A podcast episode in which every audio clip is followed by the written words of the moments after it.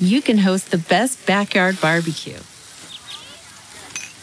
When you find a professional on Angie to make your backyard the best around. Connect with skilled professionals to get all your home projects done well. Inside to outside, repairs to renovations. Get started on the Angie app or visit Angie.com today. You can do this when you Angie that. Okay, it's time to commit. 2024 is the year for prioritizing yourself. Begin your new smile journey with Byte, and you could start seeing results in just two to three weeks. Just order your at home impression kit today for only $14.95 at Byte.com. Bite clear aligners are doctor directed and delivered to your door. Treatment costs thousands less than braces. Plus, they offer financing options, accept eligible insurance, and you can pay with your HSA FSA. Get 80% off your impression kit when you use code WONDERY at Byte.com. That's B-Y-T-E dot com. Start your confidence journey today with Byte.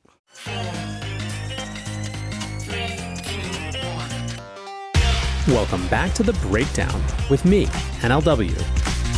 It's a daily podcast on macro, Bitcoin, and the big picture power shifts remaking our world.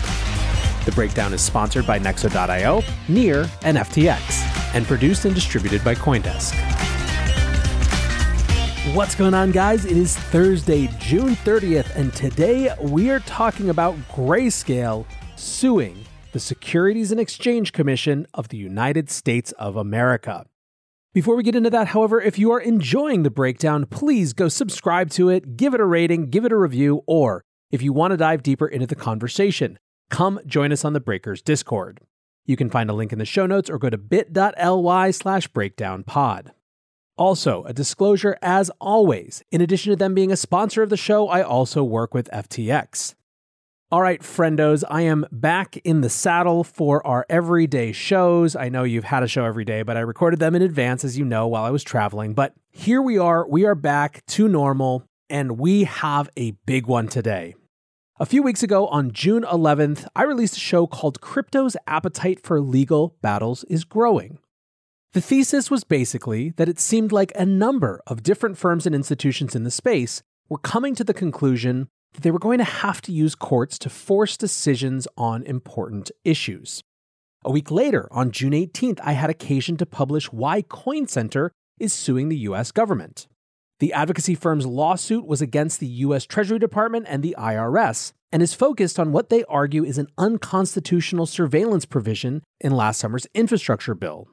That is obviously going to be hugely important even for people who aren't just focused on the crypto industry.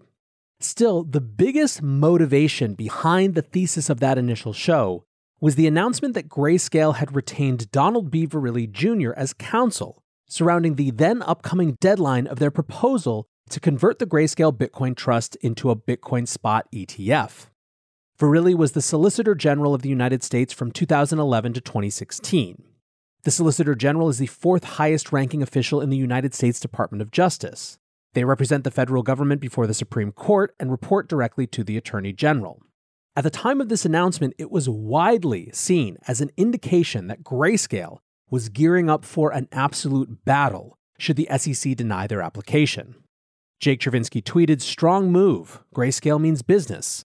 The SEC's deadline to approve or deny the application to convert GBTC to an ETF is July 6th. No doubt it should be approved. I don't see how the SEC survives a legal challenge if not, especially one led by Don Verrilli. Mark your calendar. Well, last night the SEC formally denied their application.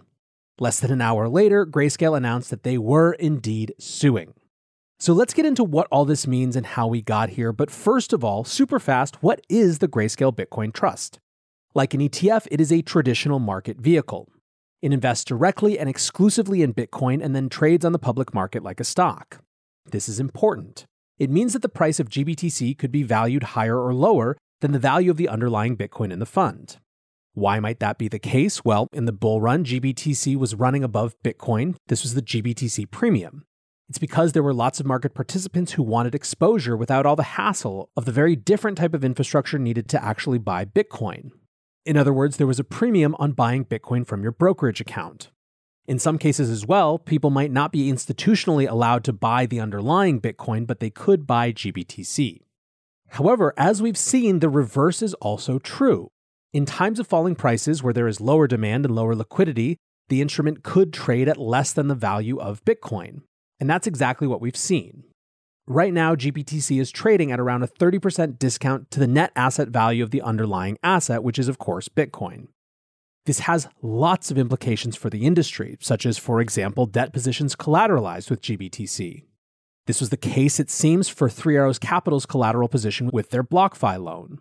Some meaningful chunk of it was in GBTC, which is now, of course, underwater. So that's a little bit about the Grayscale Bitcoin Trust, but to this application. Grayscale has long said that the intention of the trust was always to convert it to an ETF when the time was right. For many reasons, they decided that the time was right now. Remember, the SEC approved its first Bitcoin futures ETF last fall, but has remained firmly against a spot Bitcoin ETF. Since the initial proposal that Grayscale put forward, there have been some updates, and while this gets a little into the legal weeds, I think it's kind of important. There are a couple of different old statutes that these type of investment products can be registered under or proposed under. There's the Securities Acts of 33 and 34, and then there is the 1940 Securities Act. SEC Chair Gary Gensler has historically said that he liked the 40 Act better as it had more investor protections. And so the first futures ETFs were approved under the 40 rules. However, in April, a futures ETF from Teucrium was approved under the 33 Act, and it opened up a whole new legal argument. At the time, Craig Salm, the chief legal officer at Grayscale, wrote a thread about how they were updating their proposal based on that approval. He writes Our attorneys have sent a new letter to the SEC updating our arguments that approval of Bitcoin futures ETFs, but not Bitcoin spot ETFs like GBTC, would be arbitrary and capricious and unfair discrimination in violation of the APA and Exchange Act. This is another new supporting argument in the context of Bitcoin spot ETFs that wasn't possible until the approval of the first Bitcoin futures ETF registered under the same regulation that all Bitcoin spot ETFs like GBTC would be registered. So, what is the argument? Prior to last week, the SEC had only approved Bitcoin futures ETFs registered under the Investment Company Act of 1940 and denied all Bitcoin spot ETFs that would be registered under the Securities Act of 1934 and the Securities Act of 1933. Why? The SEC cited the distinctions between the 40 Act and 34 as reasons to approve Bitcoin futures ETFs but not Bitcoin spot ETFs. But as we've explained, those are distinctions without a difference in the context of Bitcoin ETFs. While the 40 Act certainly has additional investor protections, they do not protect against the types of harms the SEC has cited for denying Bitcoin ETFs, i.e., potential fraud and manipulation in the underlying Bitcoin market. That's because Bitcoin futures are priced based on spot Bitcoin markets. So, what does this all mean now? One, the SEC can no longer rely on the 40 Act as a reason to treat Bitcoin futures and Bitcoin spot ETFs differently. Two, the SEC has further paved a path forward to approve Bitcoin spot ETFs. It has conceded that it is not concerned with potential fraud or manipulation in the underlying Bitcoin markets, or at least not enough to deny Bitcoin ETFs. Otherwise, how could it have approved Teucrium? As a result, we believe that not approving the GBTC conversion to an ETF would be arbitrary and capricious and unfair discrimination, and therefore in violation of the APA and Exchange Act. Now, back to NLW here, it's worth noting that that language of arbitrary and capricious that they started to reference months ago is the exact language that they are now using today as well. It's worth noting, however, that it isn't just Grayscale making these types of arguments. Nexo lets you easily buy crypto with your bank card and earn industry leading interest rates. Earn up to 16% on crypto and up to 12% on stablecoins. Nexo makes passive income easy with interest paid automatically and daily. With Nexo, you can also borrow against your crypto at 0% APR and exchange over 300 pairs. Receive a welcome bonus of up to $150 in Bitcoin until June 30th at nexo.io. That's N E X O.io. This episode is brought to you by Near, a climate neutral, high speed, and low transaction fee layer 1 blockchain platform. Near is a blockchain for a world reimagined. Through simple, secure, and scalable technology, Near empowers millions to invent and explore new experiences. Business creativity and community are being reimagined for a more sustainable and inclusive future. Reimagine your world today at near.org. The breakdown is sponsored by FTX US. FTX US is the safe, regulated way to buy and sell Bitcoin and other digital assets with up to 85% lower fees than competitors. There are no fixed minimum fees, no ACH transaction fees, and no withdrawal fees. One of the largest exchanges in the US, FTX US is also the only leading exchange that supports both Ethereum and Solana NFTs. When you trade NFTs on FTX, you pay no gas fees. Download the FTX app today and use referral code BREAKDOWN to support the show.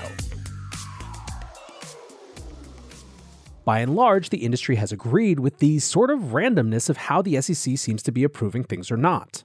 FTX US President Brett Harrison tweeted a thread about it yesterday that I think sums up a lot of what people have been thinking. He writes Next week is the deadline for the SEC to decide whether to reject Grayscale's application to convert GBTC into an ETF. Here are the main reasons why it would be inconsistent not to approve GBTC and other spot Bitcoin ETFs. 1. The SEC has already approved BITO, the ProShares ETF based on a basket of CME Bitcoin futures and other similar futures based ETFs. The SEC has approved these on the basis of the CME Bitcoin futures having sufficient anti manipulation protections. CME Bitcoin futures settle to the CF Benchmark's Bitcoin Reference Rate, or BRR, which is composed of Bitcoin spot prices from eight global crypto exchanges. But the SEC has rejected spot ETFs whose net asset value would be computed using the same BRR out of manipulation concerns. The clear inconsistency here comes from the fact that A, the CFTC has approved Bitcoin futures based on the BRR, and B, the SEC has approved ETFs based on futures based on the BRR, but C, the SEC has rejected ETFs based directly on BRR. 2. SEC has generally rejected spot ETFs due to the fact that spot markets are not licensed under a U.S. federal regulatory regime. There are a few ways in which this is inconsistent with other approved ETFs. ETFs like EWJ, which is iShares MCSI Japan, contain financial instruments regulated in non US jurisdictions. Bitcoin is regulated in many non US jurisdictions and trades on regulated exchanges in non US jurisdictions. ETFs like HYG, which is iShares high yield corporate bonds, contain debt instruments that don't trade on any licensed exchange.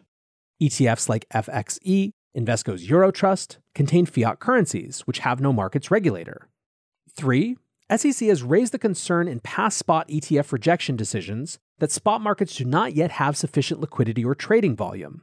However, many corporate bond ETFs, e.g., HYG, contain baskets whose constituents each trade a median of single digit times per day.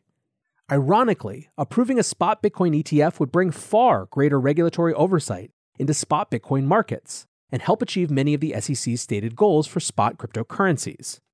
A significant percentage of existing institutional liquidity, along with a huge influx of new participants' capital, would move into these highly regulated investment vehicles that trade primarily on SEC regulated securities exchanges. And surveillance sharing agreements between the fund issuers and the spot exchanges would additionally give the SEC greater oversight of their market activity, further ensuring the integrity and proper functioning of spot order books. I wanted to read that whole thing because it sums up so much of what you see day in and day out as arguments for this, but trying to just add even more kind of bullet points. The reason that the rejection, according to Brett, is inconsistent with other SEC actions include that the SEC has already approved futures ETFs, that they have approved them on the basis of the CME trading venues having sufficient anti manipulation measures in place, and they've approved them on the base of settling against an index based on Bitcoin prices that all of the spot ETFs would use as well. The other point of contradiction would be the idea that Bitcoin spot markets are not regulated by a US regulator, but there are plenty of other ETFs that are tied to financial instruments that, again, are not regulated by US jurisdictions. They've also cited liquidity, which again just doesn't hold a candle when you actually look at the ETFs out there that have been approved. This was the state of the discussion going into the announcement yesterday that the SEC was rejecting Grayscale's application to convert its $13.5 billion Grayscale Bitcoin Trust into an ETF. The SEC stated in its filing that Grayscale had failed to answer their questions about preventing market manipulation.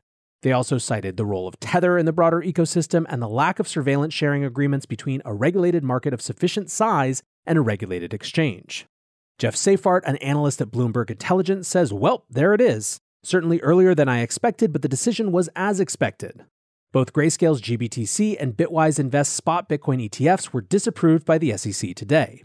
They mentioned surveillance sharing agreement a whopping 78 times in this GBTC denial. The whole thing is 86 pages. Should also mention that Tether was specifically mentioned seven times, which is also an increase from one or two in previous denials. Now, in the lead up to this decision, Grayscale CEO Michael Sonnenshein had stated that the company was, quote, preparing for all possible post ruling scenarios.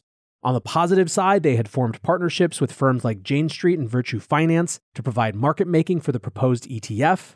But to the downside, as we heard before, they had hired a former Solicitor General to lead litigation efforts should it go that way.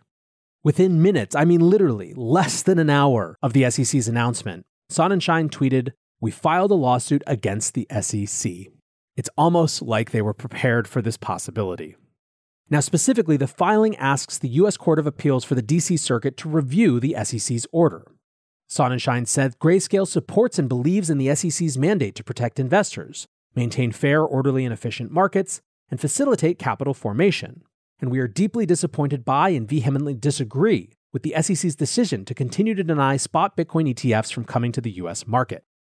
Verrilli had told reporters earlier this month that the SEC's approval of the futures ETFs implies the underlying market should be seen as reliable. Quote, This is a place where common sense has a really important role to play. You've got a situation now in which you have certain kinds of exchange traded funds, one that is focused on Bitcoin futures, and the SEC has approved that. The SEC has given its seal of approval. In order to do so, it had to make a determination that giving this approval was consistent with the securities laws, and in particular that there wasn't a sufficient underlying risk of fraud and manipulation. Verrilli's formal statement last night pulled back those themes from that first thread we saw from Craig Salm so many months ago. The SEC is failing to apply consistent treatment to similar investment vehicles and is therefore acting arbitrarily and capriciously in violation of the Administrative Procedure Act and Securities Exchange Act of 1934. There is a compelling, common sense argument here and we look forward to resolving this matter productively and expeditiously. So, what does the industry think? Some honestly think that Grayscale just needs to wind down the fund. Vijay Boyapati writes a much better solution would be to wind down the fund and return the underlying Bitcoin to investors, who are currently being milked for an outrageous 2% per year. Do the right thing, Grayscale. Others are furious. Benjamin Cowan writes Looks like the SEC rejected Grayscale's spot Bitcoin ETF. I sleep well at night knowing that the SEC is providing us silly investors from ourselves. Lily Francis wrote The SEC took a bold step today in protecting investors by rejecting the Bitcoin ETF. Retail investors should only be able to lose money in distinguished ways, like buying junior miners or Chamath SPACs. I'm so glad they protect me from not having to pay roll yield to middlemen for no reason. Thankfully, they've never been allowed actual fraud to be traded, only sensible investments like gravity powered rolling trucks. Other market participants are simply resigned. Jake Chervinsky again says the SEC has denied Grayscale's proposal to convert GBTC to an ETF. Deeply disappointing. The point of the SEC is to protect investors, and an ETF is unquestionably a better product for them. This decision defies both common sense and federal law. I hope it goes quickly to court. Sad that it comes to this after so many years of ETF debate, but absolutely necessary. It does feel a bit to me like a unifying moment. Grayscale has repeatedly discussed the more than 11,000 comments the SEC received on their proposal, more than 99% of which were positive. Eric Balchunas from Bloomberg did a twin poll. He asked, Who do you think will win, Grayscale or the SEC? And among the 1,200 respondents, exactly two thirds, 66.7%, said the SEC, while just one third thought that Grayscale would win. However, in the follow up tweet, he asked, Who are you rooting for? And in that, Grayscale flipped the tides entirely. 69.4% said that they were rooting for Grayscale, while only 30.6% said they were rooting for the SEC. The narrative problem here is, of course, the SEC protecting investors against their wishes. Will Clemente writes This Grayscale lawsuit against the SEC is the first time I've seen unity on this app in a long time. Poked the wrong nest. So there you have it, guys. This is now a thing. This battle is coming. And the important thing to note is that even if Grayscale doesn't win, there is going to be a lot of information and a lot of potential precedent that will help us have a much better understanding of where Bitcoin is going to stand in traditional financial markets. I agree with Jake's sentiment that this is regrettable but necessary, And I can't wait to keep bringing you guys the news as it happens as relates to this fight. For now, I want to say thanks again to my sponsors, Nexo.io, Near, and FTX. And thanks to you guys for listening. Until tomorrow, be safe and take care of each other. Peace.